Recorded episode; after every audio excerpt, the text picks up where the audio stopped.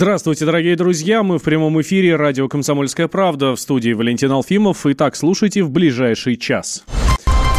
Грязная дружба. Минск приостановил экспорт бензина из-за некачественной российской нефти. Поездом или все-таки самолетом во Владивостоке ждут Ким Чен Ына.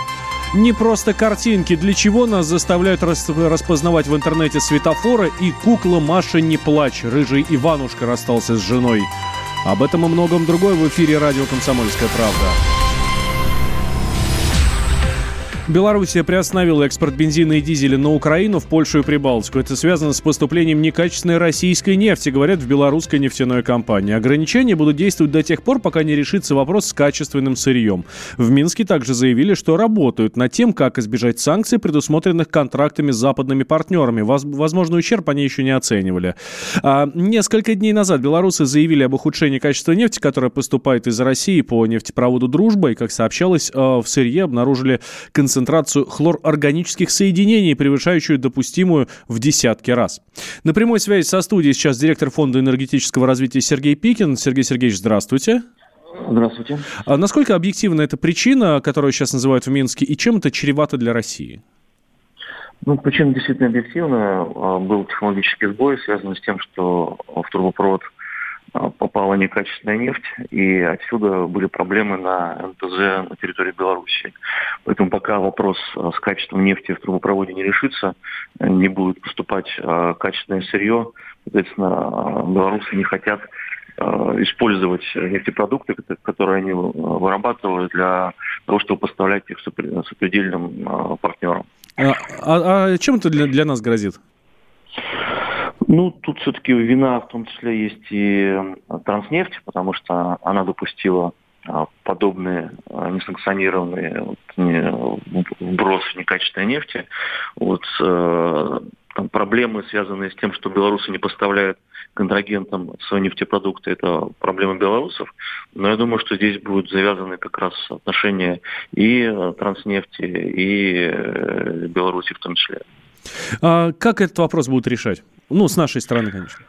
Ну, ну с нашей решение, оно исключительно технологического характера. А, то есть нужно добиться того, чтобы а, мы пришли к тем параметрам качества, которые, собственно, договорились которые были заявлены. Спасибо большое, Сергей Сергеевич. Сергей Пикин, директор Фонда энергетического развития, был с нами на связи. А теперь переключаемся к нашему другому эксперту, доцент кафедры политической теории МГИМО Кирилл Коктыш. Кирилл Евгеньевич, здравствуйте. Доброго дня. А, это чисто технический вопрос или все-таки политический? Э, здесь смесь одного и второго. Конечно, с нефтью это технический вопрос. Россия признала изменение качества нефти и, собственно, гарантировала, что в течение нескольких дней ситуация изменится. А, но это происходит на фоне, опять же, обострения а, политических разногласий, когда существуют разные позиции сторон по достаточно насущным для обеих сторон позициям. Это и налоговый маневр, это и ряд других, в общем-то, противоречий, которые выявился, ну, в частности, потому что обострился из-за, скажем так, отдельных фраз российского посла и восприятия этих фраз белорусской стороны. Ну, то есть это такое очередное напряжение, да? Ну, пока это очередное напряжение, которое, в общем-то, может перерасти как дальнейшую эскалацию напряжения, так и в какое-то разрешение. То есть на сегодня нет предопределенности, что ситуация разрешится, либо ситуация, возможно, будет затянута, потому что если брать персональные отношения, персональную реакцию на того же, а, скажем так, снова фигуры российского посла, то здесь возникает определенное трение, где стилистика, наверное, некомфортно а, и для белорусской стороны это похоже, что и для российского представительства. А с нами на связи был Кирилл Коктыш, доцент кафедры политической теории МГИМО. А, Кирилл Евгеньевич, э, спасибо вам большое. Мы следим за развитием отношений между э, Россией и Беларусью. Ну а во Владивостоке готовится к встрече Владимира Путина и Ким Чен Ына. А, северокорейский лидер приезжает в город уже в среду. Он прибудет на своем поезде, а сегодня утром в аэропорту приземлился внеплановый рейс, рейс из Пхеньяна. По информации комсомолки, на борту находятся представители спецслужб КНДР. Егор Зайцев разбирался подробнее. Новость о том, что лидер Северной Кореи Ким Чен Ын принял приглашение Владимира Путина и скоро приедет в Россию, нешуточно взбудоражила Владивосток. Так, в Дальневосточном университете начали активно готовить площадку для встречи двух лидеров. Развешивают флаги, устанавливают большую сцену, наводят марафет. Сотрудники ФСО уже второй день осматривают железнодорожный вокзал города. В РЖД готовы оперативно изменить местное расписание электричек. А все потому, что Ким приедет в Россию на своем бронированном поезде. Потом он пересядет в свой бронированный лимузин и отправиться на встречу с Путиным. Информация о том, где будет жить северокорейский лидер, какие места планирует посетить и о чем хочет поговорить с президентом, пока нет. Но, вероятно, одной из главных тем на повестке станет ядерная программа КНДР, рассказал политолог, декан факультета социологии и политологии финансового университета Александр Шатилов. Россия, как член ядерного клуба, официальный член ядерного клуба, конечно, не заинтересована в том, чтобы появлялись новые неофициальные участники ядерной программы. Это раз. Во-вторых, Северная Корея находится фактически у границ России. Здесь тоже есть определенное беспокойство российского руководства. Ну и в-третьих, все-таки ядерная тематика является профильной для Российской Федерации уже традиционно на протяжении долгих лет. И я думаю, что, скорее всего, будет обсуждаться этот вопрос. Ну, может быть, одновременно будут подняты какие-то иные хозяйственно-экономические проблемы. Возникает логичный вопрос, а почему только сейчас стороны договорились об этой встрече? На минутку Ким занимает высший руководящий пост КНДР с 2011 года. Президент Центра стратегических коммуникаций Дмитрий Абзалов уверен, Корея пошла на попятную после неудачной встречи с Трампом. Американцы потребовали от Пхеньяна полного ядерного разоружения без гарантии снятия санкций. Конечно, корейская сторона испугалась, что их обманут, и оружие отберут, и экономические ограничения не снимут. На этом фоне Ким Чен Ын пытается укрепить свои переговорные позиции, продолжает Абзалов. Они изначально хотели еще в прошлом году сейчас, но там что-то не срослось. Сейчас же Москва может воспользоваться ситуацией для того, чтобы усилить свои позиции на переговорном процессе. Дело в том, что северокорейская сторона уже требует замены Помпео, а это основной переговорщик стороны США. Вот, и напрямую вести переговоры крайне сложно. Москва может выступать в качестве посредника. Это, с одной стороны, будет учитывать интересы и Китая, и Японии, и Южной Кореи, и США. То есть, как бы мы такие арбитры, вот, которые, в принципе, такого типа вопросы решают. Ну, даст нам очень хорошие возможности по работе с стратегической безопасностью. Дело в том, что изначально нас переговоры с американцами, между американскими и северокорейскими коллегами отжимали, вот, а вопрос там сейчас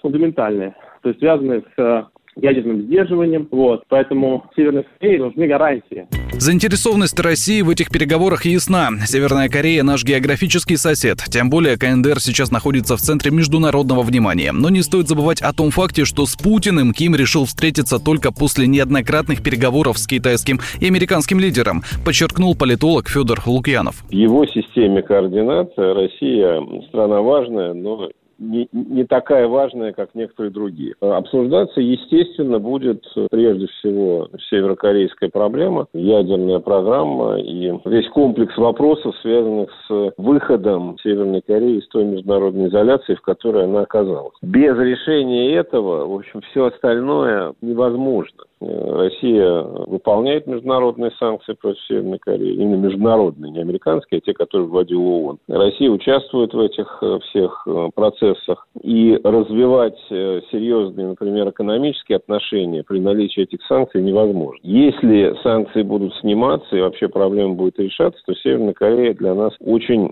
нужный и выгодный партнер. Уже стало известно, что 23 апреля в аэропорт Владивостока вне плана приземлился борт из Пхеньяна. На нем доставили сотрудников северокорейских спецслужб. Вероятно, они будут совместно работать с российской стороной и обеспечивать безопасное пребывание лидера КНДР в России. Егор Зайцев, Анна Плетнева, радио «Комсомольская правда».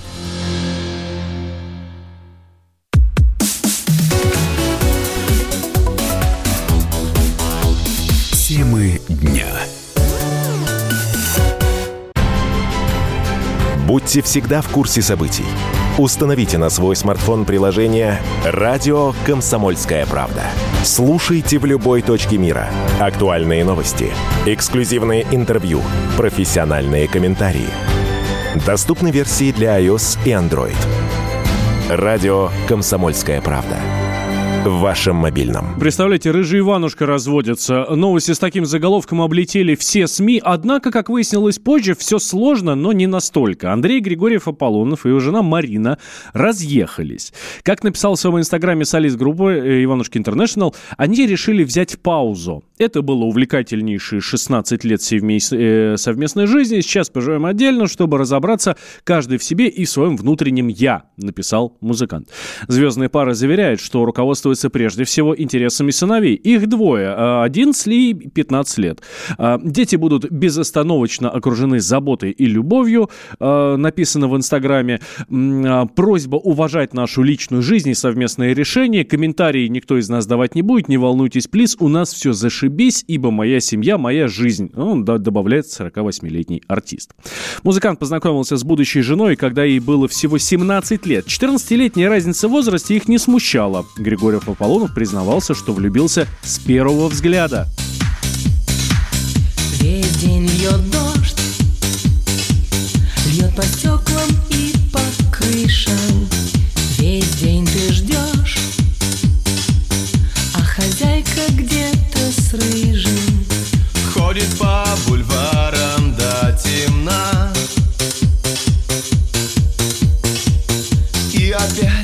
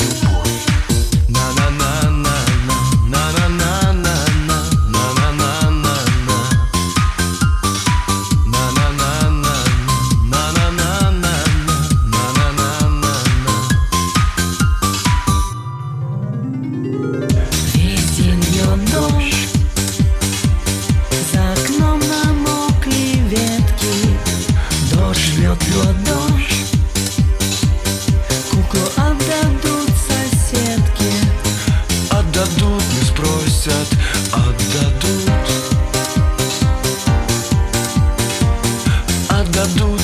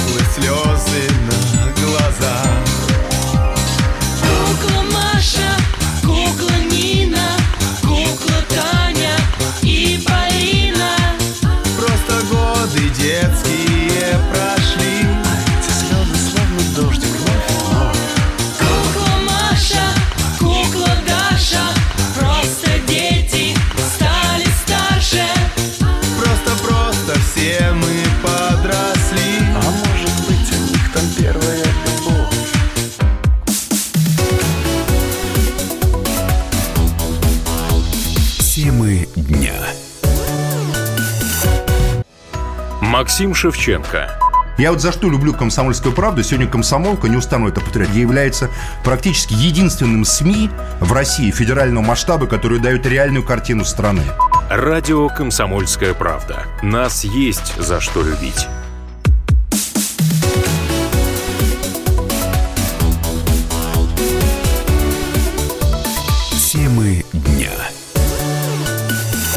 Вы слушаете «Комсомольскую правду» в студии Валентин Алфимов. Здравствуйте, друзья. Мы продолжаем. Россияне оказываются недовольны колбасой. Жители страны считают, что качество мясных продуктов и полуфабрикатов, а еще рыбы, морепродуктов, оставляют желать лучшего. Таковы данные исследования, данные исследования консалтинговой компании Deloitte.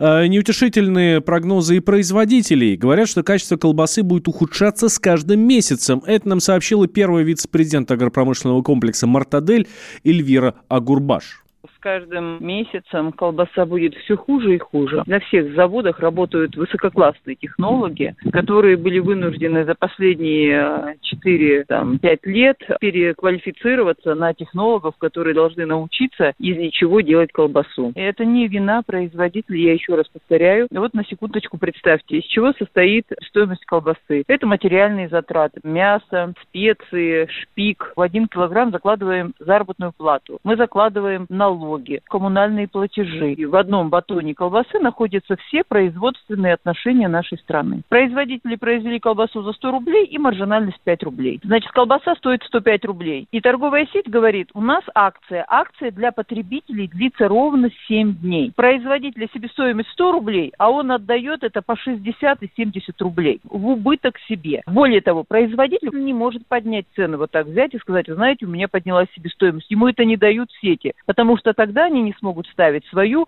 высокую торговую наценку. При выборе колбасы следует учесть два важных фактора, рассказал председатель Союза потребителей России Петр Шелищ. Качество имеет два смысла. Один – это соответствие вашим потребностям. Если вам нравится, ну и при этом, естественно, безопасно для вашего здоровья, значит качественно. Есть другое понятие качества – это соответствие обязательным требованиям и тому, что производитель объявил о своем продукте, то есть в маркировке указал. Если этому соответствует, то значит качественный продукт. Неважно, нравится он вам или не нравится. Так что вот выбирайте на свое усмотрение, в каком смысле качество, и тогда судите либо по тому, вкусно или невкусно, либо потому, что раз на полке допущено, значит, соответствует обязательным требованиям и тому, что на нем написано. В целом же удовлетворенность россиян качеством продуктов питания достаточно высокая. 4 из 5. Максимальную оценку получили макаронные изделия, крупы, каши и бутилированная вода. Это следует, и, следует из результатов исследования. Значит, это тебя зовут Гаф? Меня. Не годится котенку иметь такое имя. А какое имя годится иметь котенку? Как назвать, чем кормить и с кем оставить во время отпуска.